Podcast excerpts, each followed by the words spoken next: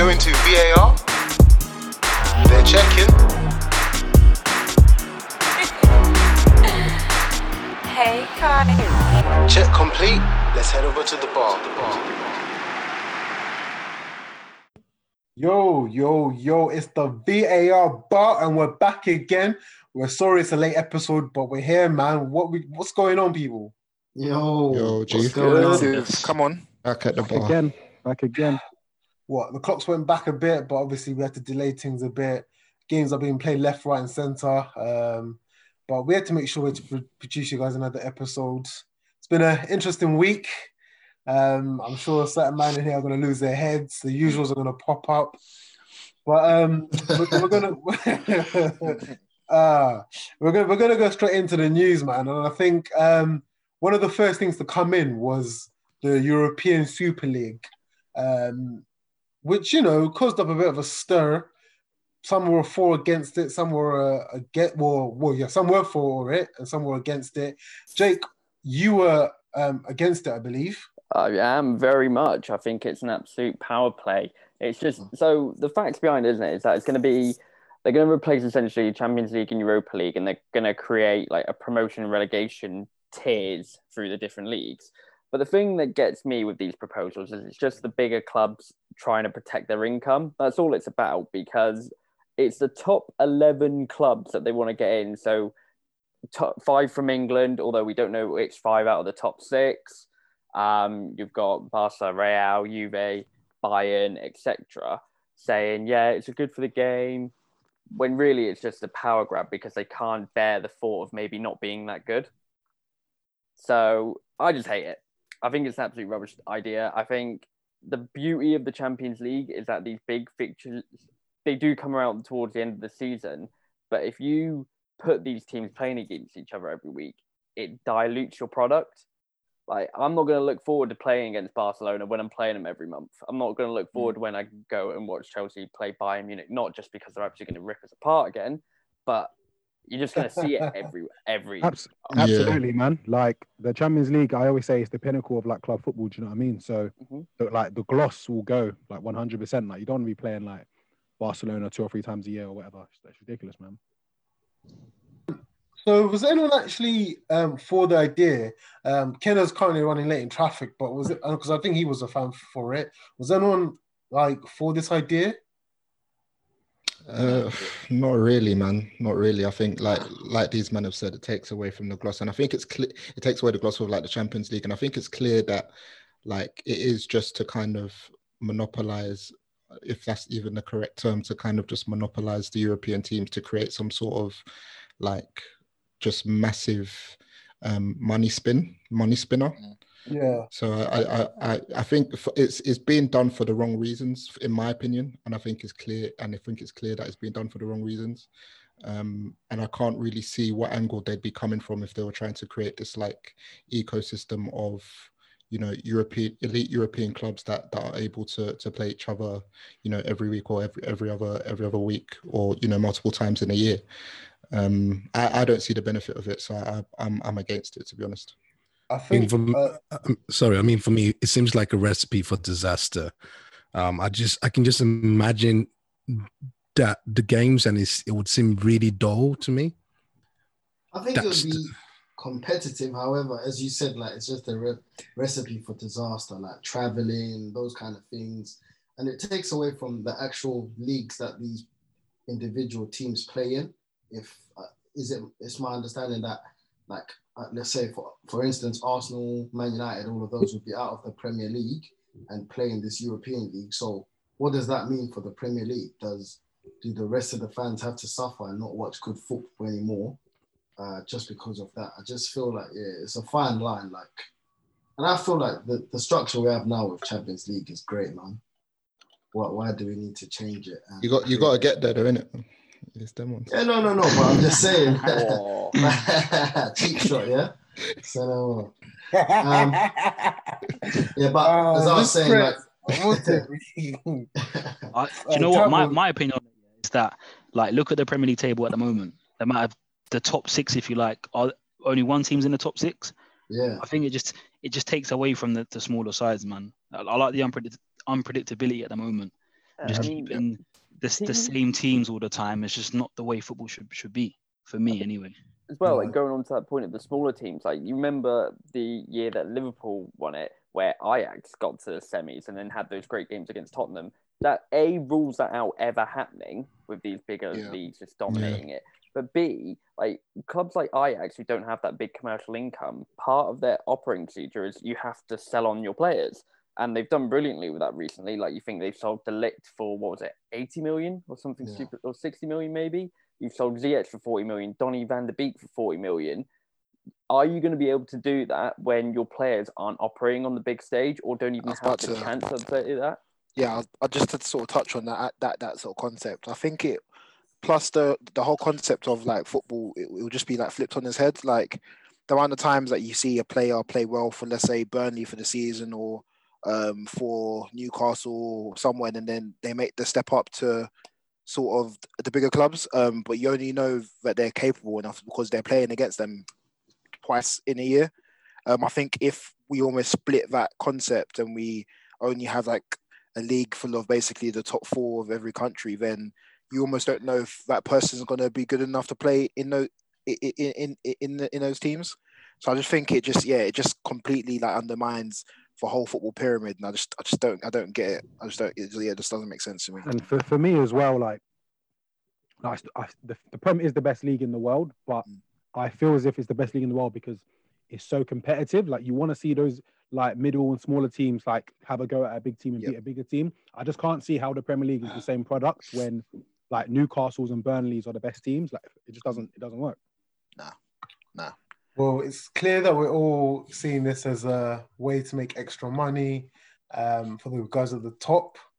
And again, another news headline hit us of making, well, it wasn't new news, but I think the outcome hasn't been positive, and that's the pay-per-view introduced in England. Very, very silly. I think when we saw the price tag, £15 for a game, okay, some people have been nice. We won't name names, but they know who they are. But £15 just to watch one-off game, it's a bit mad. So the guys, I heard, Tabo, you brought this in late last night. They had a meeting to discuss. I was just watching like Monday Night Football, like late version of it, and obviously I saw that we tweeted on the subject, like Mike Ashley basically at him saying the football should be £9.95.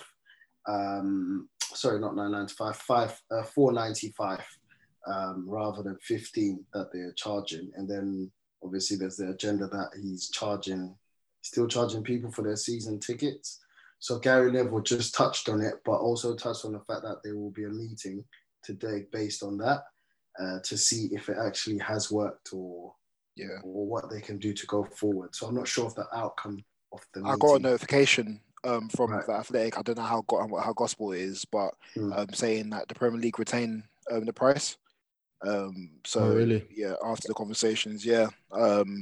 It's one of those things, isn't it? If they lower the price, you're admitting the fact that you've got it wrong. So you're not, but you're also admitting you don't care about the fans. You're just trying to find the price point in which fans will pay. Fans would pay, yeah. So if you're the Premier League, you can go, oh yeah. Especially in this time. Yeah. This is what Gary Neville was highlighting, right? That especially at this time, like football clubs need to be making decisions based on the climate right now of people are struggling to even, make ends meet. They're unemployed, and then you're asking them to pay £15 per game. Like it's absolutely. Are clubs benefiting from? That's what I was just going to ask. Like, what's the? I don't know what the split is. Yeah, they must get a percentage. I'm guessing they should have a percentage, surely. Yeah, I'm guessing they would work like that. Personally, like I don't follow any other clubs, but I haven't seen Chelsea promoting it. I don't know what you boys with your clubs, but I haven't seen Chelsea go like, oh yeah, you can go and pay to us watch it. They're just doing the normal. Oh yeah, we're playing. Yeah, I mean, have you realised when a lot of the commentators, whoever, like whenever you're watching sort of a Sky game that's actually like being broadcast for free or quote unquote free, they almost seem hesitant to promote the pay per view. Like I've noticed it in like a lot of the games I've watched, they almost just say that the game's on Next and on Sky, but then I think you see it by the advertisement that is obviously on pay per view.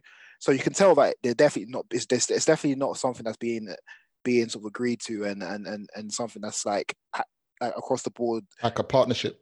Yeah, it's definitely not. I think there's definitely a divide between football people and then obviously people that are controlling these decisions. Mm-hmm. Taking it back a bit, I don't know if you guys remember when we had the Project Restart. I know, Calvin, you've got a season ticket. So what Arsenal did, and I don't know what other clubs were doing, they were given like a link. I don't know. I didn't sign up for it because I just streamed my matches, but obviously we couldn't go to the games. What they did was they were giving out links to watch the actual games. And I don't know what happened with that because I thought that was a great idea. I don't think it was like an extra cost. I just forgot to sign up. Maybe there might have been an extra cost. I don't know. So that's something that they could do for the fans that have season tickets. Tottenham did something similar, but there was a cost to it. But it wasn't a lot. It was nowhere near $14.95. Yeah. But the problem we have here is just, is for me, from what I can see, is basically the position between a business and people and its customers. So the business being the clubs have to protect their interest. And yes, the argument could be, yeah, you have money, you got billions of pounds, da da da. But at the end of the day, if you're the CEO of United or Chelsea or Liverpool or Arsenal, you're thinking business continuity. We need to make sure that we don't run out of like money or we don't go broke, even though really and truly you can argue these businesses are too big to fail, but you have to consider what happens next year when coronavirus is done. Are we what are we gonna spend on? Like, we need the money. So it's a very difficult situation, and I'm not advocating that we should be paying £15 to watch our team play whilst we're paying Sky and BT. It's nonsense, but I think there has to be a compromise drawn. I'm not sure. Mike Ashley's proposal for $4.95, it's not actually a bad shout. I would pay for it. I don't think that's I agree, to be honest. Even though I think it's nuts that we're having to pay, I think if you think about it, obviously football fans do pay, obviously, season tickets to go to watch their games. Obviously, given the current pandemic, you can't now do that. So the more and more I think about it, even though ideally I wouldn't pay anything and I'd get what I want. I understand that these are businesses that are being run. So if there was a figure that I'd say is deemed acceptable as such, quote unquote, it'd probably be sort of £5. Do you lot remember Premier Plus, like back in the early 2000s, where you could basically buy a package and you can watch any football? So if they introduce something like that again, I feel like that's more feasible than actually saying £15 per game. So how it used to work, I mean, we always in my household used to get it around like Christmas time, and for that time it would be like £40 and you get all these Premier League games that you can watch throughout, and there's not like, oh, your team or this team, like just football in general, because they've been given to us for free all these months. Why don't just make a quick package and sell it to us and maybe say commit, and someone can commit £100 for the whole season? I think that would be more feasible than easier to digest, isn't it? Yeah. Like they've just gone about it the wrong way. But the problem you have there is you're now battling against the big media corporation who's getting what. That's the problem. But the media, but the media is still getting their money's worth. Do you know why? Because I still, even though football wasn't on, I was paying BT Sport, I was paying Sky Sports. Yeah. So they're not really affected. It's more of the stadiums that have been affected. So I guess it's the teams that did complain to say, yo, we would like some sort of money, or the Premier League. I'm not sure. Yeah. But I think it would have been better off if they packaged it off to say, look, you can buy these games for this much, or whatever it is. Right. Let me give you another opinion, if time is willing. Why don't we just spend time in developing COVID tests that it could be done within 10 minutes or 12 minutes. And if we can do that and invest money in that, we can now open the stadiums. That means when you turn up to the stadium, you take that test. If you're COVID free, you go watch it. So, Shalom, I don't know if you lot saw as well, Boots have started something similar, and I don't know what the time was, but I'm pretty sure it was under half an hour. Unless you've got 120 to spare, they can give you results back very quickly. But that's a conversation for the government. £120?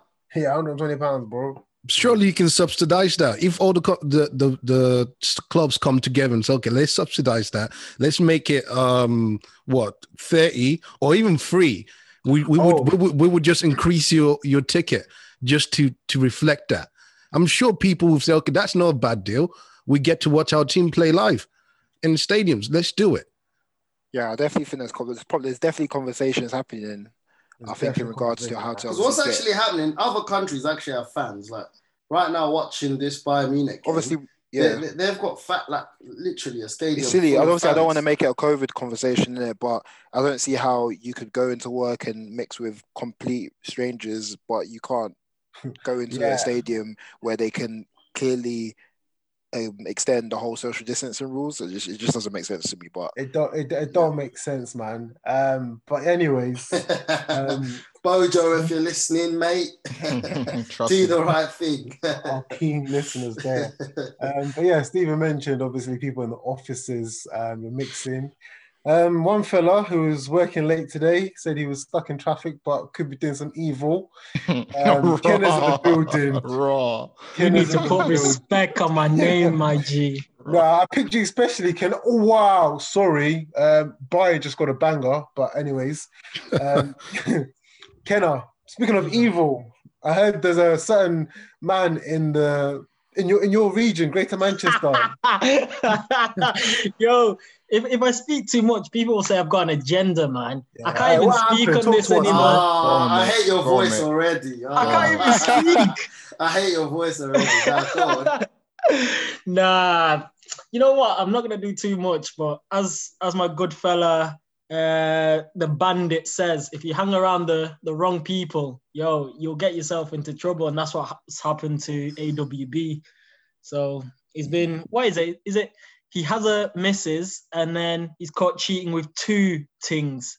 Yo, shout him out though. Shout him out. He just had his baby today. Yeah, he had a kid today. No. Can you step back, bro? No, deeper. In normal world, to have a missus than to cheat on two things, that's quite, you're going into a lot of effort. But in a COVID world, come on, man. What the hell? Giving black man a bad name. Bro. You guys really want to do this black reality TV thing, innit? No. It's not even black. It's African, yo. Like I said in the group, innit? Like, between training, sleep, being with your missus, where you get time for two other girls. Like, seriously, man. One of them was Jesse Lingard's ex as well, I think. It's all incestuous up there, man. Wow. But it comes part after some impressive performances for AWB. But what's going on in Manchester, man? Because there's an academy called the Tony Marshall Academy, and I think they're just producing some graduates there, man. As footballers now, you should really have a bit of common sense, man, because you're playing for one of the biggest clubs in the world. I get it, we do make mistakes, but these footballers, brother, and I'm not trying to pick on United. They're at Yard. Yeah. They're on Insta baddies in the DMs, and they're jumping in the whip, and they're just, you know what I mean? Reckless. They just lose themselves, man. They're hungry. I think about their outlet before as well, as Calvin just said, was like clubs doing all of these like fancy things that they can't really do at the moment.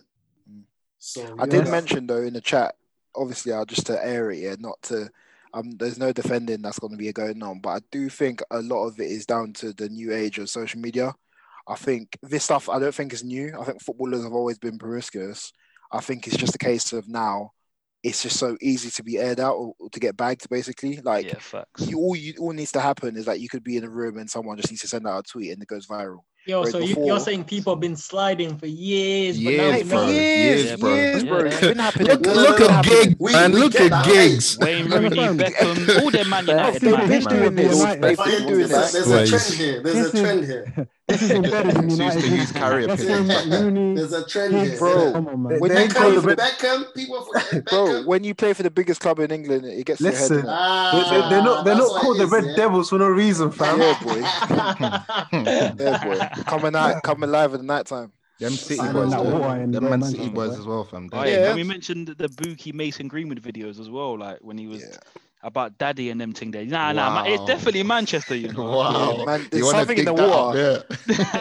I mean, we've all met Kenner, innit? So you might need to cheer. So obviously the news goes out. I don't know if United put out anything publicly or any, you know, repercussions happened to AWB. We've not seen anything. It kind of got washed away. Moving to another player who some may say he hasn't done anything wrong, but is being punished by the club. There are many questions going unanswered. People want answers, especially the fans of this club. Probably my favourite player at the club, Mesut Özil, man. Like, it's sad what's going on right now. Let me sit up. But, hey, you know what? Because our boy Big Char was very passionate about this. I'm going to let him kick this one off, man. Talk to us. It just don't make sense, innit? It just doesn't make sense to me. The whole... Do you know what? I think I said it to you. I think I said to some of the boys in the chat the other day.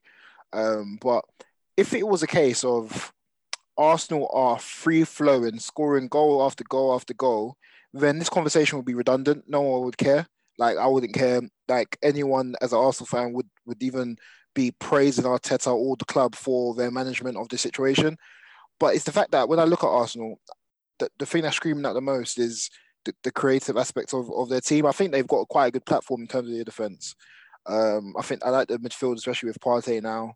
I just think that it's just that creativity that final ball, I think is what you're missing. So it just makes the whole Özil situation just completely baffling to me. Obviously, there's been a lot of concepts about what the reason as to why there's been people saying that it's just due to the fact that he's just not the right personnel in terms of Arteta's philosophy, quote unquote. There's other people that are saying that due to his comments about Arsenal's reaction to some comments that happened in China, that's the reason why he's been shunned out. But for me, it just doesn't make sense. I don't think Özil was playing that bad for any of those reasons to be justified, especially the playing aspects of things. I just think it has to be more than just the playing aspect of it. Has to be. Absolutely, Charles. Like, has to be. It's weird because in the past week, I've seen like Koscielny and Loren both come out and say that they agree with the fact that Özil's not in the team, which I'm actually just finding very, very baffling. Like, for me, if you're gonna attempt to try and use he's not showing enough in training, blah blah blah, this that, that's fine. You keep him out of the team. There's under no circumstances do you not select him in the actual Premier League squad or the actual Europa squad. Like, he physically cannot play, so whatever he does at this point, he won't be able to play for the team. Yep.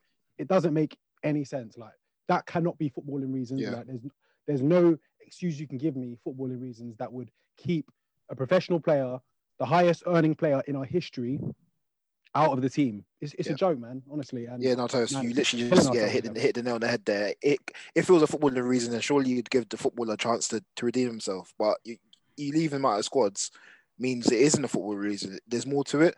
Because there's no way you can tell me that someone like Onene showed enough to grit and determination to start for Arsenal, even have a spot in the squad. But Özil, with the quality he has, just because he doesn't do lung busting runs every so often, that doesn't make sense. As this, Arteta's not going to come out and blast his bosses about whatever he's been told. So it will always be his decision. Just like Shalom mentioned a few weeks about Arsene Wenger and obviously his transfer budget. He never came out and blasted the board. He always just took it on the chin. Yeah. So it has to be like, Arteta has to just come and say, for footballing reasons. Mm-hmm. But as Munya also rightfully said, like, we'll only find out what the true story is. Yeah, when it's all years down the line. As well, for me, it has to be out of Arteta's hands. Sorry, Shalom. I feel as if it's definitely coming from above. And So I don't know, I guess so the board or the owner don't look bad. Arteta's having to essentially say that exactly. It's his decision. Yeah. It's not his decision. Arteta's a football man through and through. Like, exactly. Why would you not want to have Mesut Özil in your team? He played with him. Like, come on, man. It doesn't make sense. He was playing him. Do you not remember when he first came? I remember he was gassing Özil. He was literally saying, yeah, Özil, like, one of the quotes, like, I remember the quotes that I was thinking, and even Özil was playing. So, like, it must have been something that happened, isn't it? It's clearly a commercial decision. 100%. Because if you think about it, and if you take the argument that's been ran that Özil doesn't fit the way Arsenal plays, or the type of player Özil is doesn't fit the way football is played right now, fair enough. I'll take that. But the problem is, why haven't you put him in your Europa League against these teams exactly. we're playing? I wouldn't even take that, Shalom. I'm just trying to run that logic to its extent. That's what I'm. But would you not think, because I know with his contract, people say it's wide by 350k a week, but in reality, it's probably what 200k basic, and then he gets everything via bonuses. At the minute, I'm guessing so. It could be a financial reason on top of that, of where the club's like, okay, realistically, he's not in your long-term plans. We cannot afford, or let's not waste our money giving him petty minutes here and there and save ourselves 5, 6, 7, 8 million pounds over the season. So that particular reason doesn't work, because if you're trying to stop him playing by saving money, and he's a good player and he wins your games, you're earning more money. So that does not work. That particular logic does not work in my head. I mean, but listen, the thing with that though, sorry to cut you out, is Mesut Özil going to come in and win you games? I mean, when he was playing under Arteta at the early stages, people overstating Ozil's No, it's not the fact that he'll come and be. How can you say that? What? To answer your question, Calvin, yes, he will come and win us games. But the problem is that the way Mesut plays, and we all accept it, is that Mesut isn't going to run back. We know that. Yeah, we need someone to carry him. You just need someone. And that's why we had Partey and, to subsidize that part. And that's what Wenger said. Wenger said, verbatim, Mesut wouldn't drop back. You need a player in kind of the 8 or the 6 that will subsidize that. My point is, why do you need him dropping back when you're chasing the game 1-0? Shalom, adding to your point. Okay, just one second. You look at the games we played against, as in Leicester and the U19. Yeah, like you don't need someone dropping back. Exactly. See that one touch that Özil gave, which was definitely needed in the Leicester game. They just gone. So it's a very sad situation, and it leads me to believe that it's just basically political. Is the whole I think is the whole China situation. Özil came out and made a statement. Clearly, Arsenal said retract that statement. Özil said no. Arsenal has now gone to China and just said, look, okay, we're going to distance ourselves away from our player, and that's what's happened. Clearly, there's been a breakdown in relationship, and basically both parties have entrenched their position. And the problem here is, and the worrying part is that, okay, if you take those things away, no one has sat down and thought, crikey, we have poor creative midfielders or none at all. So at that point, if you're negotiating with Leon, you should have thought, okay, this should be our highest priority. Let's throw the bag at this guy to get him. I get what you're saying. I get what others are saying. But like, all I'm trying to say is, we're going on like this is Mesut Özil with 16, 2015. Let me finish really. Let me finish something. Let him land. So what I'm trying to say is this: like, Mesut Özil, obviously, no doubt, is a creative footballer, and that is something Arsenal are lacking at the moment. There's no denying that, and he should be in your squad. However, I don't believe that Özil coming in, playing, or whatever, or even starting, is the be-all and end-all. Is he guaranteed to create things? I don't know. I can't say that based off what I saw prior when Arteta first came in. He wasn't doing that much. I think he got a goal and a couple of assists. Strides. Didn't do much. Let me say my point though beforehand. Yeah, sorry, I just had to say it. You said it correctly, Strides. Yeah, that he should be in our squad. Yeah, because we have him available to pick. Yeah, we're not saying that he's going to win us the title or anything like that. What we're saying is, in a time of need, if Arteta needs an attacking-minded like midfielder, he should be able to just bring Mesut Özil on and see if anything is possible. Right now, our subs are like Willian has to come in and try at Cam, or like we bring in Willock. Like, come on, like it's just an option, isn't it? That's it. We don't have one naturalized Cam in the team. Like, no, we don't. We're looking at Arsenal in the last. I've been saying it since the West Ham game, and I've been pissed off about it for a good 6 weeks now. Like, we don't. When the ball gets to the final third, we cannot pick a pass. And for me, I've been looking at Arsenal's performances the last 6 weeks: wins, draws, losses. The attack is anemic. It's completely anemic, and we don't even need 2016 Özil. We don't even need Real Madrid Özil. Just an option, Joe. We really should just need any option to plug in there. Özil, half the version of himself, would have a bigger impact currently than the current team that we're putting out. It makes no sense. I mean, our other option in terms of a natural creative midfielder is Emile Smith-Rowe. If you look at the team, and that's how sad it is. Like, look at the way that we use Mata. Like, yeah, you see that kind of capacity. Yeah. I can see that. I get what you're saying. I agree with what you're saying. Özil should be in the squad, obviously. Even that. But I do believe as well that the way Arteta sets the team out, formation. Yeah, I was going to say this. I don't think it really allows Mesut Özil to play. If he wants to persist with the three at the back, I know you played four against Leicester, but predominantly playing three at the back. Where does Özil get in? He doesn't. This is the thing, because do you know if you think about it from just football perspective, like, and the way Arteta plays, like, where you're almost accommodating or changing your system to accommodate Özil, and you don't want it. And I think Arteta's almost too stubborn to change his system to accommodate a player that hasn't even played much football, and it looks like they're trying to get rid of. So why would he change that? I get this, but my only response to that, yeah, is if you want to be that stubborn, you ain't gonna win nothing. I'm telling you for free. Because how can you tell me, yeah, that what, because of the way you want to, the one way you want to play, a player like Özil, if you're losing 1-0 or you're drawing 1-0 or can't come on, and you can't find a way to get him to play, like it doesn't make sense to me. Like, you try and tell me all the best managers in the world, there's always different options. Like, even when Pep at Man City, when Sane or Sterling weren't playing well, he would bring on another player Liverpool. They put an impact option as an impact option, maybe. And that's the only reason why I think that they should have him, just for the option to have it there, not necessarily to come and play 30 games in a season, or like Premier League games. But bro, watch Arsenal with your eyes.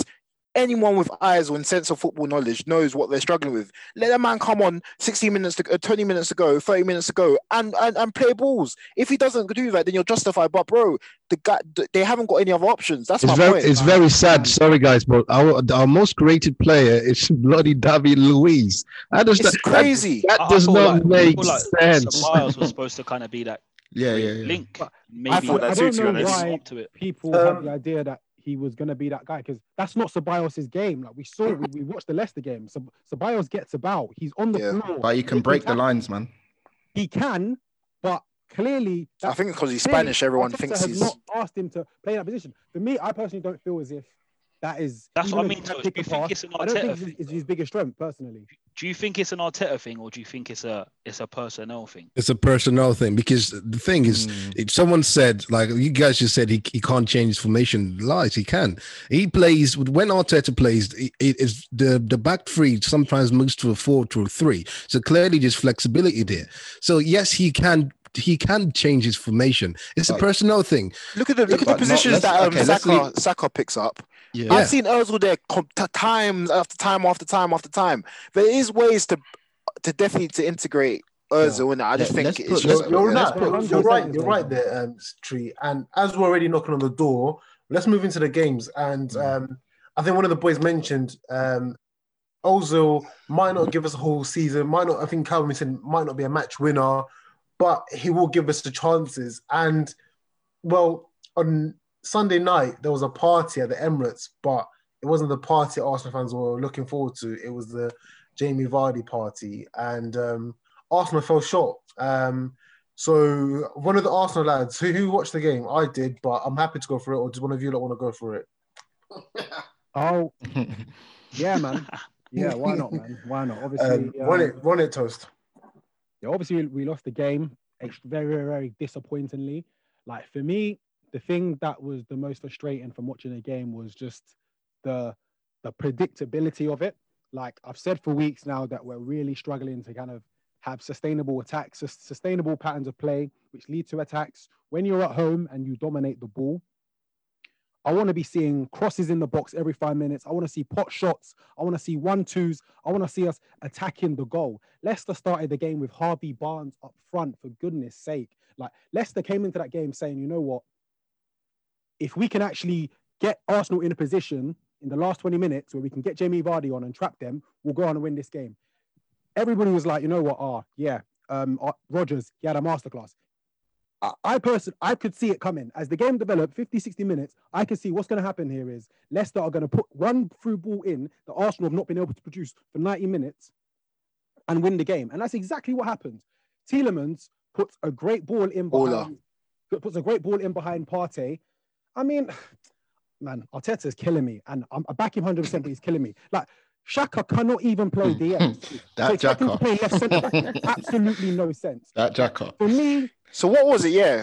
What was it? It almost looked as if it was a back five. I mean, it almost looked like a back five. It looked like Xhaka was playing left centre back. You had Gabriel and you had Mustafi. Mm. I mean, man... Mustafi!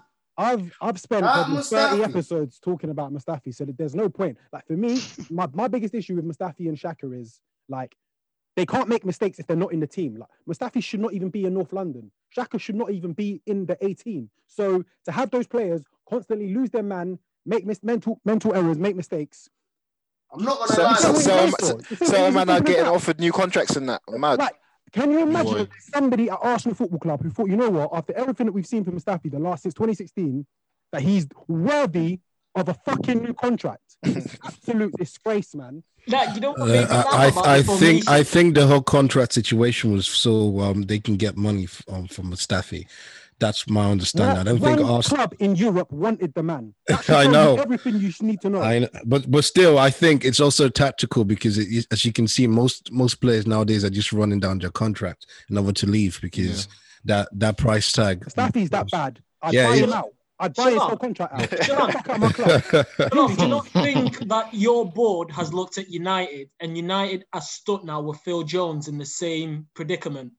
Who wants Phil Jones? It's the same concept of who wants Mustafi. A man said Phil Jones only. Like, what, you think they just looked at, look at United. No. It's the same concept. It happens, bro. At the same time, Arsenal. It's the same concept. Arsenal are offering Mustafi a new contract. Yeah, we aren't offering Phil. That's completely different. No. You must not. Kenna, I'll let you land, but Pete, for that one, come on. You know that's just to try and get some money out of it. Understandably, but I don't think that we're going to be offering Phil Jones a new contract. No, you offered him. Did you? You did offer him. What? Phil Jones. Yeah. Bro, yeah, I've seen it like 2-3 weeks ago or so. What? A United fan even sent it. Yes, a United fan even sent it saying Phil Jones has been offered a contract by United. No, he was offered a testimonial. No, he's already got like 2-3 years on his contract already. Why would we offer him more? That's what I'm talking about. Of like 2 years ago when he signed his new contract, this is the same. I think the same predicament Arsenal are in of where let's give him a new contract so we can sell him, but. You man are stuck with Jones. But no one tried to buy him. No one tried to buy him this summer. In that reasoning, no one wanted him this summer. So we're taking on more liability by giving him more of a... It makes no sense. The guy is on six figures, man. This is the Arsenal. Get rid, Joe. Get rid. Man. I haven't seen that report, though, by the way. Toast, do you know what made me laugh about the game of where straight away, I think after 10 minutes, I went, yo, Arsenal playing five at the back with Xhaka left centre half. And then Mitch goes, oh, no, he's dropping in. Then I watched Mitch. Don't listen to that Mitch. Because listen, wait, 2 weeks ago, I watched the game progress. And I kept watching. He was kind of, in a hybrid position. I thought, does Arteta think Xhaka is Beckenbauer incarnate or what? I couldn't believe it. Did you hear what Brendan Rodgers said about that, though? Because apparently I read his comments after the game and they made it a point to press Xhaka at that point. Yeah. And it fell into... to be fair, to what Toast said, I think is right. Obviously watching the game, I don't think Leicester were that good. I generally don't think they're that good. I think it's just it was just a very passive game. Yeah, and another thing I've noticed that was actually highlighted, which is very bizarre, is that Arsenal players were important to Partey. So Xhaka, the Arsenal players, they weren't passing to Partey. So Xhaka had more of the ball than Partey. How does that make sense? You know so, another thing that pissed me off about the game. Sorry, Shalom. I just need to get it all out. Like I actually kind of felt as if Arsenal played a little bit arrogantly. Like obviously Barnes was up top. They were just kind of thinking, we're a better team now. We're a slightly better defensive team now. There's nothing less they can do in this game to win. Like at no point in the game that I feel as if Arsenal ever stepped on Leicester's necks. When Leicester scored, the game could have gone on for another 30, 40 minutes. We wouldn't have scored. We were doing nothing. Go ahead, Calvin. Go ahead. What were you saying about Arteta? And I'm not even trying to run an agenda or nothing like that, because for me personally, as a neutral, the only game you've looked convincing this season is Fulham, the first game of the season. It's great past Sheffield United. It's great against the newly promoted side. Do you know what I mean? Like, what are your actual thoughts on them? 6 games? You know what, Calvin? I'll tell you this. Listen, Arteta brought us trophies. You want to argue that? That's for you. Secondly, no. I think Arteta. Season. Okay, that's fine. What I think we need to, as Arsenal and Arsenal fans, we need to be looking at is that partnership between Aubameyang and Lacazette. I don't think it works. I think the smarter option is to sell Lacazette and bring a player like Zaha into Arsenal. I think that will put Aubameyang up top in the middle, Zaha to the left. We have Pepe to the right. That's another conversation to be had later. But I think that would be a more balanced team. And I emphasize the word balance. I think what the problem with Arteta is having here is that he's trying to find a team that works, and he has to do it quickly, because if he doesn't do it quickly, then there's going to be an issue. As for Arteta, I think most people right here now are giving him the benefit of the doubt until such a time comes where you start thinking, okay, you're not doing well, you have to go. Hey, so, 3 games, no win. People are going to be like, "Yo, what's this guy saying?" Of course, you're a manager of a top 6 club. You are going to. There's going to be pressure to it, massive pressure. Yeah. So, go ahead. My thing is just to touch on. I think I'm struggling to think of like times in the past, examples of the past of where like a world class player in a team not full of world class players is being moved around to accommodate other people that aren't world class. It's just it's baff that I understand the whole balance and trying to accommodate, but like to me, football can be quite simple. You literally, if you have to do a 4-5-1 and just put Aubameyang up front and then whoever you can to support him, then you just do so. I think he's at such a different level to I think everyone that you have at your club. I think it's just baffling to me that like one game he's playing on the left and on the right, then he's playing like it doesn't make sense. It's almost like playing Kane, because they won the FA Cup playing like that. It's like it's playing like that is okay. Yeah, so basically Arteta's strategy, point made, is the way we play is good for winning, say, cups or like a one-off or two-off games. Big games. But in terms of 38 games, over the big games now. Exactly. Over 38 games is going to be very difficult. Go ahead. Sorry to interrupt there. And I think that's what I know, Stephen. You in the past you said, it's Arsenal Cup team. I don't think we have a strong league squad. And just what Shalom said there, I think I know Tosin's going to disagree. I mean, Lacazette, I know he's got 3 goals this season, but it's time for him to go, innit? Call him by his real name, Joe. No, I can't do that on the airways, Pete. I don't know what you're talking about, bro. I back Lacazette obviously because I want the best for him, but I mean, a blind man can see that he has regressed significantly. I mean, like, man, right now he's just running around doing nothing, man. And for me, Arteta needs to take some responsibility for that, because it's one thing to call out Aubameyang. Let's get Aubameyang through the middle, but Lacazette is not playing well. He's not if you're going to commit to not playing, if you're going to commit to playing Yang out on the left, bring on Nketiah. At least he presses the ball, man. Yeah, exactly. That's what I said. That's what I've always been saying. I think you look better when you play Nketiah. Yeah, as well, it's funny you should say that as well. It's good, but it's funny you should say that, Tosin, because Lacazette kept on committing a lot of fouls, and that shows that he was off the pace because he was getting there very late.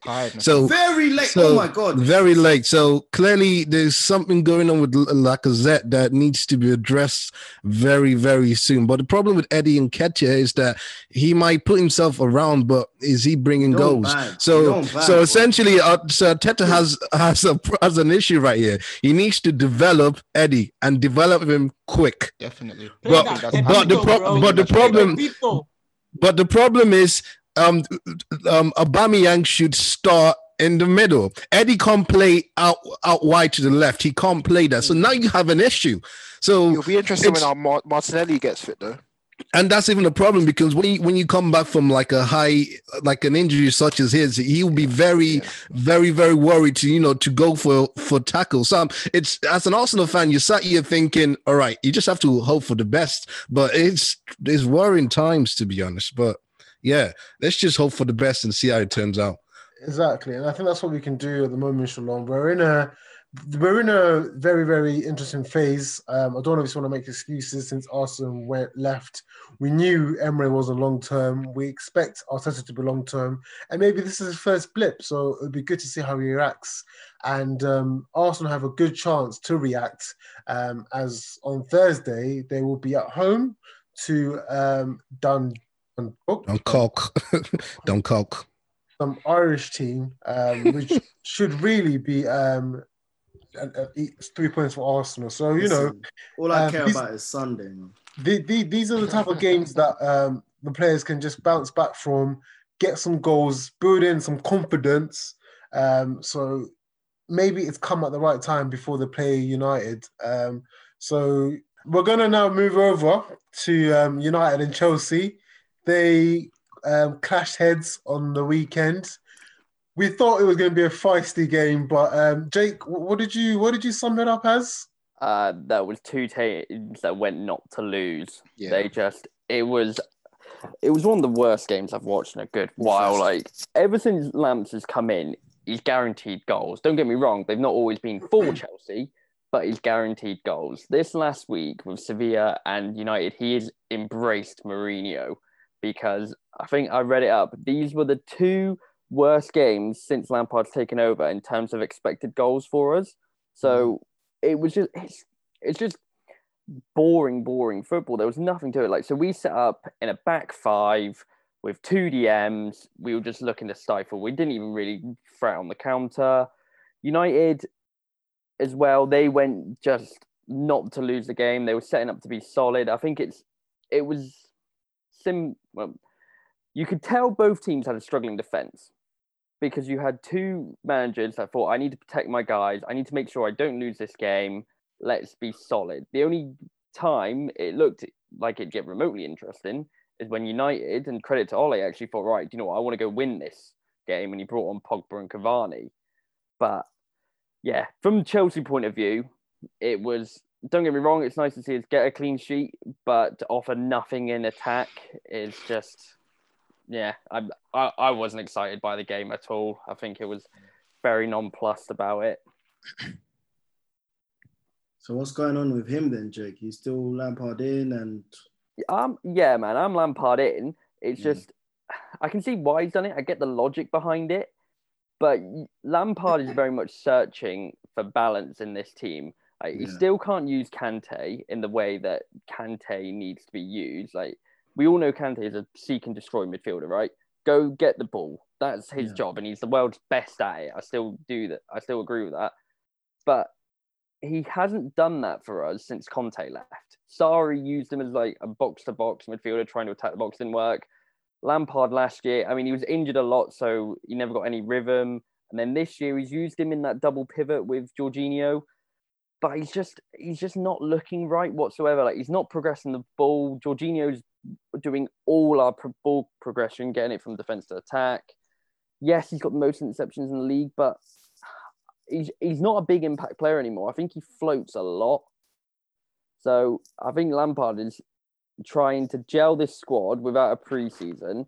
He's trying to get the two units together, defence and attack, and he is struggling at the minute. You can see it. Like, we've won 3 out of our first 9 games.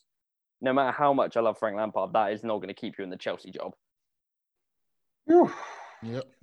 Very strong words from you, YZ. Jeez. And I'm a realist, man. Like, I love Frank Lampard until the day I die. That man captained us for our Champions League. Like, ever since I've been a football fan. I mean, he's our greatest ever player in my view. But as a manager, like, we all know Chelsea loves to sack a manager. It's an absolute fact. And if you're not performing, you're not going to get any second chances, no matter your club reputation beforehand. Like, you think of Di Matteo, won the Champions League, 2 months later or 3 months later, he was out of a job. That was so funny. I remember it in the final. He was to Abramovich. I won it. 2 months later, gone. Yeah, I remember that, man. That exactly. Was so... And he had a similar thing where he, like, in the summer, that's when we spent a load of money. Like, we bought Hazard, we bought Oscar as well. That Schürrle came in as well. Nah, Schürrle came with Mourinho, man. Yeah. Oh, okay. But it is, so for me, I understood why, and we did look more solid. Like, United, if they had won, I could not complain. Like, they did have a couple of chances, but I don't mean to disrespect United this way, but I don't think they were overly creative. It was more chances that either came from our mistakes, so the Rashford one-on-one was because Jorginho and Thiago Silva couldn't sort themselves out. And then Mendy pulled off a couple of good saves, but it wasn't ever like a clean through ball or nice build-up play, which, again, I'm not disrespecting United for that. It was just a case of we aimed to break them down. We did. It's when we broke down that United had their chances. Yeah. So let's hear it then from the from the United fans. Char, yo, talk to me, bro. Yeah, no, I completely agree with Drake. It was very much a snooze fest. It wasn't a vintage United performance. I think I saw Oli come out and say that, and I probably agree.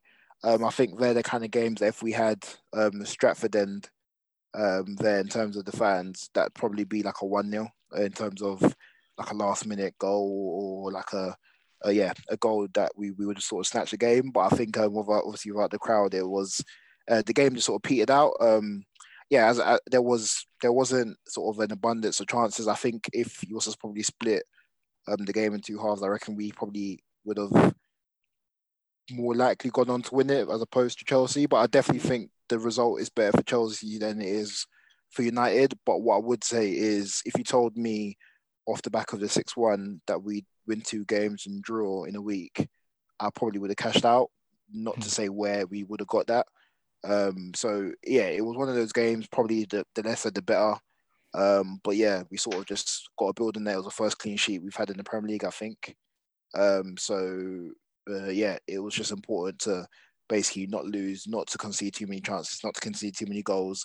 It is interesting to see that Ole's gone back to what served us quite well at one point in the season with Fred and McTominay sort of basically sitting in front of Maguire and Lindelof, and you realise that even with the pace that Chelsea had up front, we weren't getting caught on transition because Fred and McTominay were literally winning every second ball. It was literally just a battle of McTominay, Fred and Kante and Jorginho trying to win the second ball. So a lot of the football sort of broke down in that part of the game. But yeah, other than that, yeah, it was just we just moved really.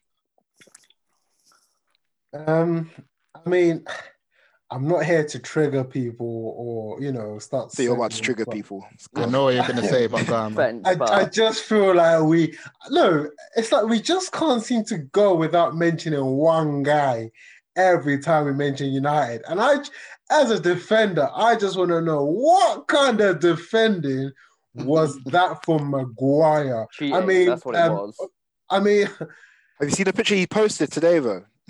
He posted a picture of I think it was Jorginho, actually. I think it was Jorginho that was holding him. Yeah. It was happening throughout the game, and let's not be like, it was happening. Don't get me wrong, that still moment is probably the worst out of the pictures or the images I've seen. But it was, yeah, it was a very scrappy game, and it wasn't. I think that was peak in terms of how we're defending, but it was happening the other way around too. Charles, you're saying it's happening throughout the game, then it's a foul regardless. If you're holding someone, it's a foul. Facts. So facts. I mean, facts. Yeah, but it's almost like you have to either give all of them or good none. Right, Harry Maguire doing it to Azpilicueta, he has no reason to do that. Like, Harry Maguire has, what, a 4-inch advantage. He's got a massive head that the ball just gravitates to. Like, he should be winning that without having to do that. Jorginho, he doesn't back himself as a defender, that's why. Facts. Do you know what though? Like, touch on the attacking, or the lack of attacking impetus on the game. I think it's so poor that two of the biggest sides in the league. Like, just going, I understand it's going to be a cagey game and they've been defensively poor, but it's just a For me, I think from a United perspective, I can only speak on United's half. I think from us, it's almost like a once bitten, twice shy thing. Like in the Premier League, obviously we got battered by Tottenham at home, and I think the attacking thing. Yeah, the objective was to not allow for that sort of thing to happen again. Back to back at home. I think having Scott McTominay and Fred in the middle kind of showed our intentions very early on. Prez, I mean, Ole could have very, very easily said, okay, on the back of that fantastic PSG win, let's play the same team again and expect a similar result. But we all know that the Premier League is a completely different competition, and the result that we had at home against Tottenham was a shocking and embarrassing. So I think that number one thing on Ole's list was to prevent that kind of thing from happening again and protect our back four. Hence why he went forward. So are you happy with that? No, but that's what I was about to touch on. Not at all. It's mad because I'm thinking we actually spent 80 million on a player that we have to protect. I just think it's. Yeah. But yeah, that's a conversation for another day that I'm thinking about. What about 80 million on the bench as well? Can't get a look. Yeah, let's talk about that actually, because there's obviously, like, if I talk, I'm in big trouble. Ole's obviously been saying in the press conferences that, like, he regrets the decision of throwing Pogba back into the fray, like, straight after his spell out on the sidelines with COVID. And that was, contributing to or suggesting that was contributing to his poor performances when he came back. Hence why he's now taken the approach to ease him back in and get himself back up to full fitness. Hence why we've not seen him start the last three games. For me, I understand what Ole is trying to do, and he's trying to take the pressure off him and take the emphasis and take the agenda out of it, because we know how the media like to act. But at the same time, as you've already said, Calvin, 80 million, our most expensive player, our best player, has now been sitting on the bench, has now been coming off the bench for our past three games, and our most important game of the season to date against PSG. He was on the bench for that too. However, if you actually look at Pogba's performances coming off the bench, he's actually done some really good productive stuff. Like for the PSG game, I think he came on the 65th minute. He assisted the Rashford goal, but he also finished the game with the most chances created. Like, and he's had half the time to do it in. So less than half the time to do it in. So I think I'm kind of going to hold off on the, the Pogba agenda. Why is he not playing? We're getting ready to let him go, because there's plenty of football to play. And I think that, I don't know, maybe after Christmas, we'll see Pogba starting in the side more. But for now, I'm going to hold off on the agenda that we're looking to ship him out, or there's been another rift in the dressing room or whatever.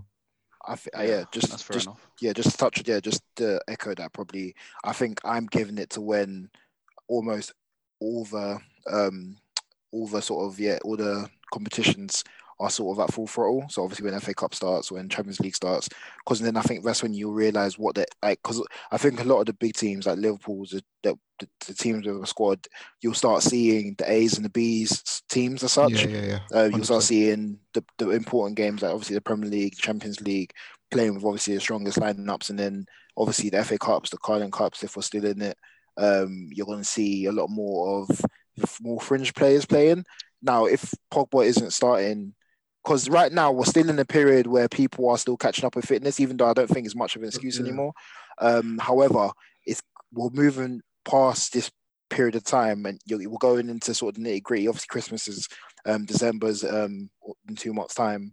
It's almost like Pogba's excuses are running out, and I think Ole's excuses in trying to get him build his fitness are running out too. So it's going to come a point where it's look, it's either we find a way to which play our best players, which obviously that includes Pogba, and make it work, or if we get results without Pogba, and every single time we bring Pogba in, we're not getting results, and then when we bring Fred and McTominay and we are getting results, then a decision has to be made. And I think that's probably at the back of the club's mind, low-key, in terms of they almost want to see how this season pans out. If it goes across that we can't play without Pogba, or Pogba is our most productive midfielder, then obviously I think we'll offer him at a brand new, amazing contract. But I think I don't think we've done loads in terms of getting him signed because of the whole concept of how we're going to make it work with him. But yes, it'll be interesting to see, to be fair. But what I want to touch on a bit more is, don't get me wrong, I understand that this season especially, your squad is going to be so important. And I think everyone is definitely jumping on the whole bandwagon about sort of Donny van de Beek in terms of him not starting. But I think, I do honestly believe it's just created a headache that didn't need to be there. Even though I like him and I think he's done well and he probably will have a good career at United. If anyone at one point, could say if there's one position that Man United are setting, it's that centre mid, like that centre mid position. I feel like even though it is a good option to have, it is a headache that now has. It's just another thing to basically create a problem for United, and I think that's what I'm realizing. I feel like every single time I open like an app up on my phone, it's Van de Beek is not playing. Someone's mentioning talking about Van de Beek not playing, and I just don't see why it was needed. So not to say that he was the signing. Yeah. I just don't see. I feel like the signing, even though it was a good signing, it wasn't a needed signing. It's almost added another layer of criticism that can come our way when we could have just focused on other areas. But that's just my opinion, really. Yeah, for me, I think I've already expressed my thoughts on Van de Beek as a player. I think he's quality player, and from an attacking perspective, especially, he offers a different dynamic in terms of late runs, playing intricate football with the forward players, and he does add that dynamic, and he obviously could get a number of goals also. But I still think that for me he was brought in as a player that can bolster the squad overall, not necessarily as a starter. And I think the conversations that Ole has had around him have kind of suggested that as well. He himself has, was under no illusion. He's 23 years of old, by the way. I think he himself coming to the club, I don't think he was under any illusion that he was going to come in and be a star boy or first name on the team sheet every week. Like, he realizes that there's work to be done in terms of gaining trust from the manager and getting into a position where he'll earn more game time rather than expect more game time. So for me, I think I'm happy to say that as quality as he is, he's been brought in to improve our squad and give us a different option. Yeah, not necessarily be a firm starter every week. But I'm willing to be proven wrong, and I'm willing to I will happily sit here in 3 to 4 months.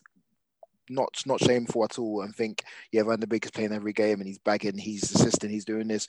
But then I'm thinking that's probably going to be minus another one of our big midfielders, because right now, even if you move away sort of McTominay and Fred, we've still got the conversation about Pogba, Bruno, and then obviously Van de Beek. That in itself is to me, it's a good headache to have when it's going well.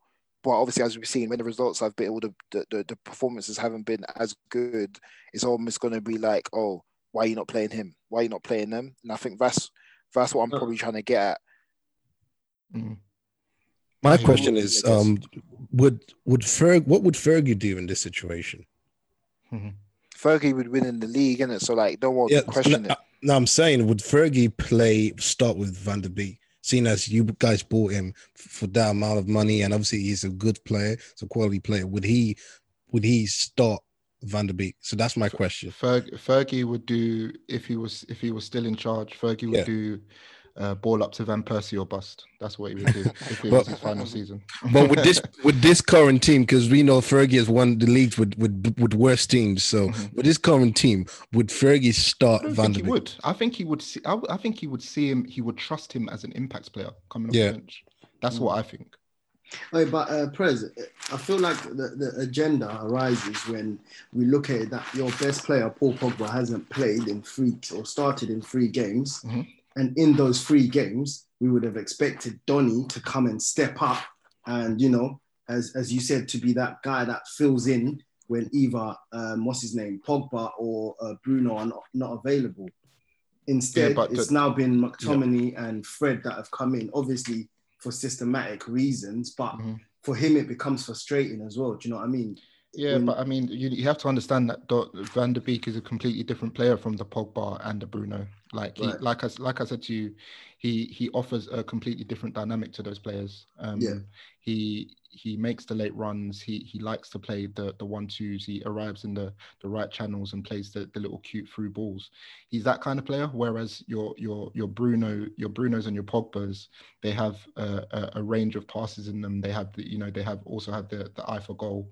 But I feel like, for me, having those three players on the pitch at the same time, I don't know how it would personally work.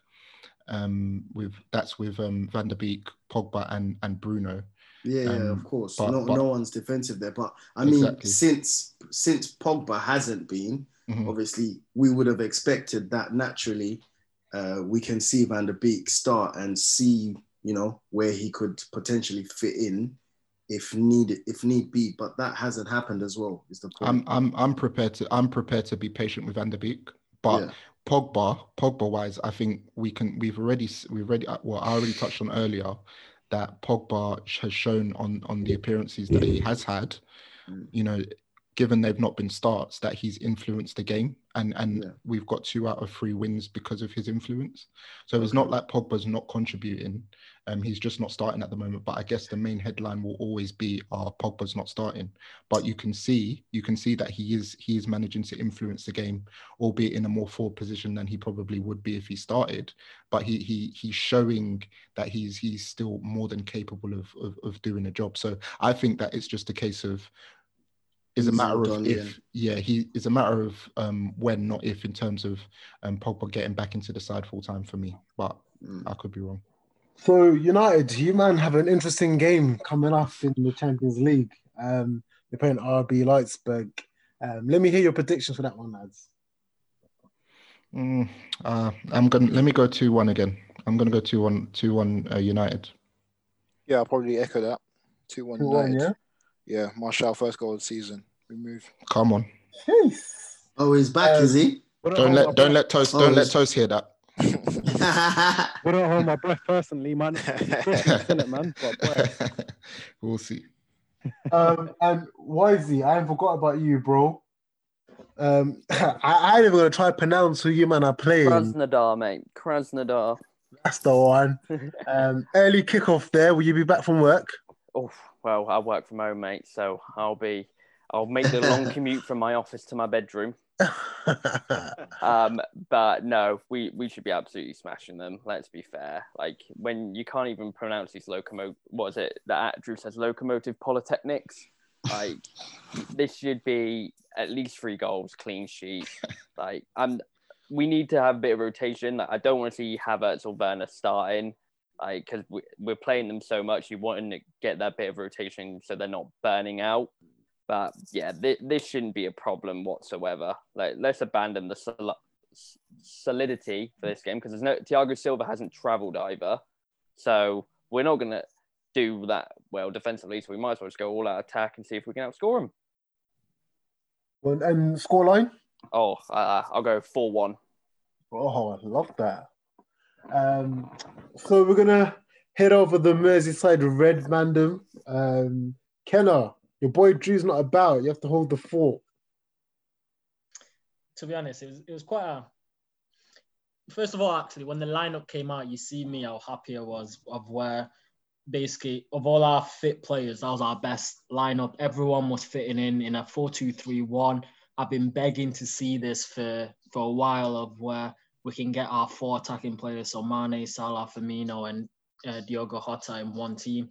In the end of where, as the game progressed, and especially how we started, it looked like a side learning how to play in that formation, which I'm more than fine with, of where I can see Klopp kind of understands that teams will come in with a low block, and he kind of understands of what I've been saying for a while, that Liverpool have become quite predictable of where everyone knows Liverpool are going to play with a 4-3-3, one sitting and the front three, and then we'll have fullbacks bombing in and crossing it in. With a 4-2-3-1, now you've got Bobby essentially playing in that 10 of where we've got a different kind of way of attacking of where if things are almost, if we're blocked out wide, we can try and find Bobby in the 10. But as the game progressed, we were quite dysfunctional of where Sheffield United won a penalty of where it was really tight, but yeah, I'm not going to complain too tough. It probably was, it was a penalty. And then kind of dominated after that, but then pieces of magic from Sadio Mane. And yeah, it was a good result of where you're not going to get an easy game from Sheffield United, home or away. And last year, I think we got lucky with that Gini Wijnaldum last season away at their place. And this season was really, really tough. But yeah, it's a good result. At the minute, I'm not too fussed about performances of where as long as you get the 3 points, that's all that matters. And then in the end of where a lot of people are saying Liverpool aren't firing, this and that. We're second in the league now. So in the end, it's all about results and we're getting results. Are you worried, Kens? No, there's nothing to be worried about, to be honest. And I said this quite a few weeks ago, where as long, my biggest worry of where I've highlighted injuries, the key one I said, I think we'll be fine as long as Alisson stays fit. If Alisson stays fit, I've genuinely got no worries and I'll stick by it. I still believe we'll get 90 plus points in the season. That's how confident and how much I trust our team of where now Sadio Mane and Saladin scored that game. Do you know how often last season we relied on Sadio Mane or Salah to score? And then now in Sheffield United, Firmino and Diogo Jota scored. Do you know what different angle that produces of where now we've got four people who can genuinely score, I'd say 12. Don't get used to Firmino scoring goals, mate. Yeah, but, don't happen often. Donny scored like one goal and now don't happen often. Let's not go on like Firmino scores goals, please. Okay, you say this, but Firmino has more goals and assists than Aubameyang this season. They're both on one goal and Firmino has 2 assists. So wow. Someone else's striker, not my striker. Shameless angle. It doesn't matter, my G. But anyway, there's nothing to be worried about, to be honest. As long as people stay fit, I am watching the game now, actually, and Fabinho has just gone down. I was ready to at you, boy. That's timing on that. The hammy as well, that's peak. You know how tight it is. And the thing is, it's centre halves. We've got now three centre halves who cannot stay fit, essentially, of where Gomez, Fabinho, Matip, Reece Williams is coming on. So, as I said, I'm still not worried, to be honest. I'm not worried. As long as Alisson stays fit, that's my biggest worry out of everyone, especially in that back five. If Alisson stays fit, there's nothing to worry about, to be honest. Fair. Guys, sorry, just it's a bit different, but I just read that the Barcelona hierarchy, Josep, I don't even know how to pronounce his last name, but he's just announced that apparently Barcelona approved the participation for the sort of the European Super League, and apparently other clubs have agreed to it too. So watch that space. Mazzoli, very mad. Cool. Kenna, I know your game is still it's actually gone on now. Yeah, just over 28 minutes gone. What's your prediction? Has Fabinho altered that prediction as well, or what? No. 2-3-0 win.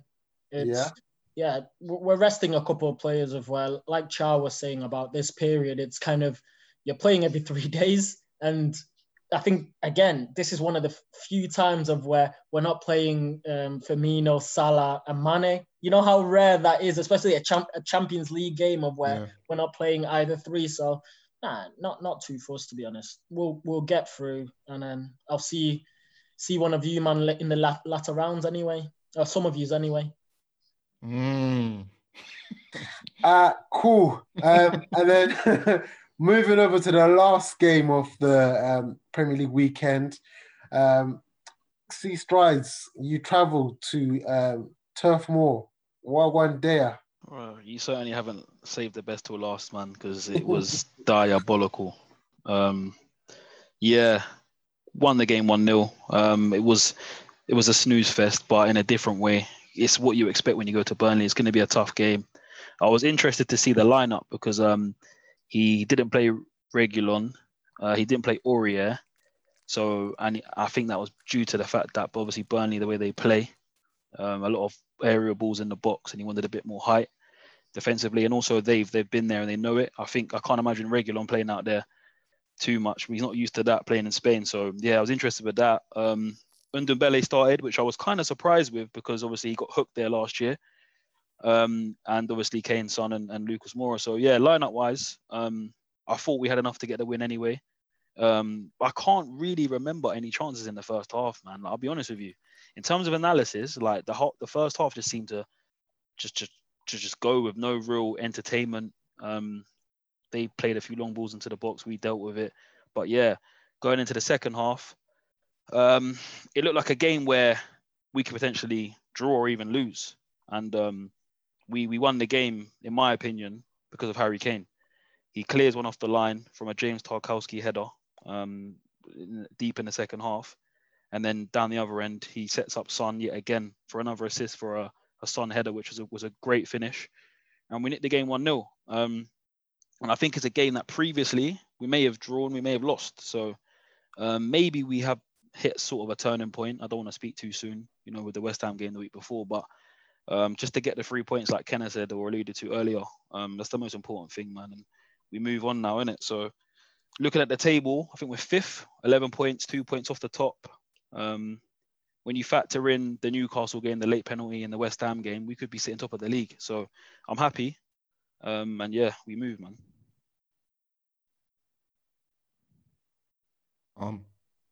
Looking quite good for you lot at the moment. And in Europe, you man playing on Thursday? We got Antwerp. Don't know much about them. Done a little bit of research. They're top of the Belgian league, if that's anything to go by. It's away from home, and I think they've got their fans in the stadium, or a few fans anyway. So it'll be a different kind of atmosphere from what the players have been used to. But it's a game we should be winning, man. Like I see the Europa League as we've got such a great squad now. We've got depth in all positions that we can chop and change. I think the game's been every 3 or 4 days or whatever it is, it's beneficial for us. It keeps everyone on their toes. It enables Jose to look at different things. And I think Tottenham at the moment are looking very strong in all areas, in all departments. So yeah, we should win that. If you wanted a prediction, I'd say 3-1. Although we kept a clean sheet against Burnley, I'm still not sure about us defensively. Right, just a quick one for me of where... Do you know, just in regards to the Burnley game, I asked you this actually a couple of weeks ago about what you'll be like against low block sides, and you actually struggled. That was another low block side of where, honestly, in open play, I can't remember a good. I don't think you actually had a chance, and in the end, it was a unlike Burnley goal to concede of a set piece. So do you reckon? Same again. I think if I'm essentially a lower league side or bottom of the table side, play a low block against Tottenham and you kind of beg them to come and attack you because there's no Kane dropping in and then over the back line to Son. There was no space for Son to run onto. Yeah, I think like obviously, yeah, you did make that point, and I felt that we would have enough creativity, and maybe, you know, last night's game was a small sample size to fully determine that. I think it's never easy going to Burnley, man. We just struggle to create chances. You know, we could have done with Lo Celso maybe starting, but I don't know what to say. Yeah. But for me, I feel that we won't struggle like throughout the season. We can't afford to struggle. Yesterday could have been a one-off. You know, I mean, we got the goal from a corner. I think we'll be fine, man. We've got enough creativity in the 11 and to come off the bench to be able to break sides down. Last night we struggled, but we got there in the end. And I think that's what's the most important thing, you know, that'll give the players confidence as well to keep digging in. And for me, as much as, you know, if teams play deep, some might not be able to get in, Kane might not be able to drop into a congested midfield. When you've got Kane and Son on the pitch, you've got match winners. So they get a chance, they put it away. To be honest, I feel like this Tottenham team, I have a feeling that they're going to pick up silverware this season. I really do. Like, I think in a tournament competition, though, because I feel like their strongest 11 gives me, like, tournament that, team vibes. Caribbean Cup, yeah. Well, I don't know which one, pick your poison, but like I feel like this Tottenham team, like the way they play, especially with their strongest 11, I think they is a tournament team. Like, I wouldn't put it past Europa League for Jose, to be honest. Like, because I feel like if you man reach knockouts, I think you man will start flipping it on playing a stronger team. Yeah, that's what I mean. I totally agree with you, Prez, man. I think in a 90-minute game, Jose just got that know-how, and I think the players are buying into it. You know, we got Stoke in the Carabao quarterfinal, should be getting through to that. That's and then it's a semi. Tie. Do you know what I mean? Out of all the things we could have got, you take that all day long. And then who knows, like you get to a semi. I think they believe in Jose because he's been there and he's done it. And that belief is now like transcended to the fans. Like, I believe now. I didn't believe. You've heard the previous pods. I didn't think Jose was the man, but I'm starting to believe. And people that I know are Spurs fans are starting to believe, and I think other fans of clubs are maybe thinking, you know what, Tottenham, mate. And I like it. I do like it because predictions and beginning of the season, no one really fancies Spurs to be in the top four or be anywhere near there. So it's good, man. And Prez, you know what I can't wait for? Up until, let's say, one of the latter rounds of whatever cup, and then Spurs go out, and then you get that Mourinho where he's like, it's the heritage. It's the heritage. I only see Spurs flopping if one of Kane or Son got injured for a long period of time. Keep them man fit, boy. Keep them man fit, then. But this is the thing, though. Now we've got that squad depth. They don't have to touch pitch on Thursday. You can play Bergwijn, play Lucas Moura, play Vinicius, play Bale. Like, we're never mentioning Bale. Like, obviously he didn't come on, and I think that could have been a protection thing, if anything. Boy, lucky Mitchell here still. Yeah, no, it could have been. Obviously, like, you know what I mean? He's a little bit fragile, and Burnley do like to put their foot in. So I'm sure he'll start on Thursday night. We've got to embed him slowly, but I think in general, like, great point. The fact that we can rest Kane, rest Son, hopefully limits the time they get injured. Obviously, any player can get injured, but if we keep them fit, man, we've got a chance. Yeah, no, facts. I agree. All right, cool. All right, lads, it's nearly 10 o'clock. We better head to the bar before the bar gets closed. Any shots today, then? I'll start. Yeah. So I've got a shot for a player I didn't even mention for Chelsea, and it's because I want to normalise the Chelsea keeper actually playing well instead of having to cry. So my shot is for Aouar Mendy.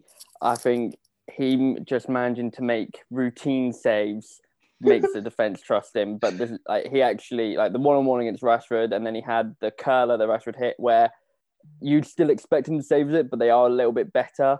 It's just reassuring. So my shot goes out to him so I can get wasted whilst he keeps me protected at night. Good shot, man. To be honest, he needs to work on his feet though, because he needs to score the own goal. That was mad. Apart from that, well, that's what the shot's for, so I can ignore the bad. Good. Yeah, my I'll jump straight into it, man. My shot is for Arteta. It's a back-to-back shot for Arteta. I think I took a shot for him a couple of weeks ago. Like, I fully back him. Like, I do believe in him, but I obviously just don't want him to dig his own grave, man. Like, for me, the Özil situation is just absolutely mental. That a player, he's a player that we're not going to be able to use at all this season. And at the moment, I'm seeing just a lack of adaptability. Like, he's sticking to what he thinks works, and it's just not working at the moment, man. Like, you can't have Son be the top scorer in the Premier League with 8 goals from the wing and not be able to successfully use Aubameyang anywhere on the pitch. It doesn't make sense, man. Like, it doesn't make sense to me. So, yeah, something has to give with Arsenal's attack. And obviously, we've lost to Liverpool now. We've lost to City. Away. No disrespect to Man United, but while I'm not feeling confident, I definitely feel out of all 3 of those away games, it's probably the one game from the top 6, top 4 teams we can get a result in. So, we need to bounce back, man. We need a response, performance, results, points. Arteta, man, you got to get us a result at Old Trafford. Simple as that. Yeah. Yeah, I'll back that shot toast as well. Yeah. I got a shot when you're done, or whoever's next. But... I got a shot. For the last person I would give a shot to right now, and it would be Nicolas Pepe, because I've looked at it, and for me, for Arsenal to have any chance of doing well, we need him at his best, because Aubameyang has carried us, and we know what Aubameyang's going to give us. So, Nicolas, wherever you are, Nico, we need you. That's my shot. I got one. Kind of off the back of what Toe said, man. Harry Edward Kane and Heung-Min Son. Shots. I got a shot for each of you, man, because I'm going full government on them. You know why? Because this is the second best partnership in Premier League history, only behind Drogba and Lampard. 29 goals between the two of them. They've assisted each other or whatever. Nuts, the combination, nuts, the link up, and if it's a crazy stat. I pin my hopes on those two. Please stay fit. And I believe that, with the way we're playing at the moment, if we can keep them fit and keep them firing, then we will win a trophy. I see that comment in there, Tarbs. Yeah, I believe that they can fire us to some silverware, man. It's about time, man. This is for them to really, man. I'm so happy with how they play. And the happy. Like, did you see after Son scored, he was like, "Did you get the assist to Kane?" Like, I'm loving the camaraderie and the relationship between the players, man. So yeah, it's for them too. I got a young shot. It's actually not even for anything to do with my club, to be honest. I got a shot for my favourite player in the Premier League right now, which is Son. Son is a flipping baller, like, and I think I like him more. Are we giving him WC status, by the way? Bro, yeah, come on. Facts, man. Facts. He's already, to me, he had it last season anyway, but I think he's just reaffirming what he is now, when it's basically like a level playing field. Like, in terms of, obviously, the season's just started, but yeah, my shot goes out to him, man. I think he deserves a lot more. The way we talk about Sterling and Mane, I think we should be speaking about Son the same way too. I love that trial, man. Yeah, I've got two shots to line up quickly. First shot is drunk. for Alisson Becker, man. If you man haven't read of where Alisson Becker, basically in an interview the other day, he said he come back from injury like 3-4 weeks early, of where he's admitted he's not fully fit, but he's doing it for the team. You know how stronger we are with him in comparison to San Miguel. Like the almost the energy and the presence he gives Liverpool is like no other, man. To me, he's the best keeper I've ever seen at Liverpool Football Club. So yeah, one shot for him. And then the final shot, I'm surprised no one said it yet, but Dr. Marcus Rashford, man. The guy's he's doing bits on and off the field, man. Yeah, shout out to him, man. He's feeding the kids, bagging goals. There's nothing wrong he can do at the minute. Yeah. The on-field play is so important in these times as well, man, because like you'll get criticised if you're not mashing work on the pitch, but he's playing really well right now, and he's doing his thing. That's a group shot all round, can't I? Yeah, 100%.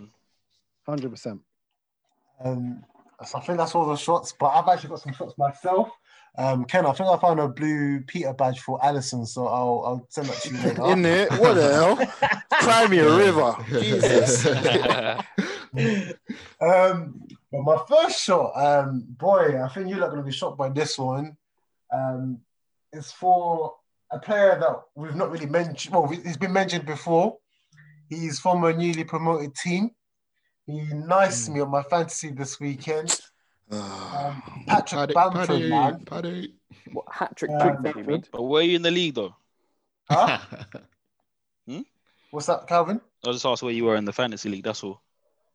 I think he's actually local, to be fair. He's local, I can't lie. Calvin. All right, it's 1 point behind me. All right, let me be quiet. He had a good week, though. Mad. Yeah. But yeah, man, do you know what it is as well? Like, for those that have seen his goals on that hat trick, I find it hard to pick which was a bit. Okay, maybe the first one wasn't the best one, but his second and third, I find it hard to pick a better one. Especially like in play, Gary Neville was talking about his goals yesterday, man. So it was good. And before we close the bar, my second shot, it goes to Arsene and that squad of 03-04. Because boy, after the weekend, yeah, man, only one team can ever do that. So yeah, Shout out you, man, and shout out Arsenal. That History Channel subscription must be getting old now, man. Man, it is, isn't it? And what? But, yo, can I take it up with Watford, man? Don't be salty. Don't be salty. Take it up with Watford. Don't be salty. Yeah. Hey, it's 10:00. It's time to get out of the bar. Thank you guys for listening. We appreciate all the feedback we're getting, and you can see we're getting more active on the socials. So please get involved. Please challenge us when you see someone put a wild tweet. We love what we're getting back from you guys. And like we said, in the fantasy, make sure you're following us on either Twitter or Insta if you want to win that shirt at the end of the season. It's bar, and we're out. Peace. Peace. Hey, guys.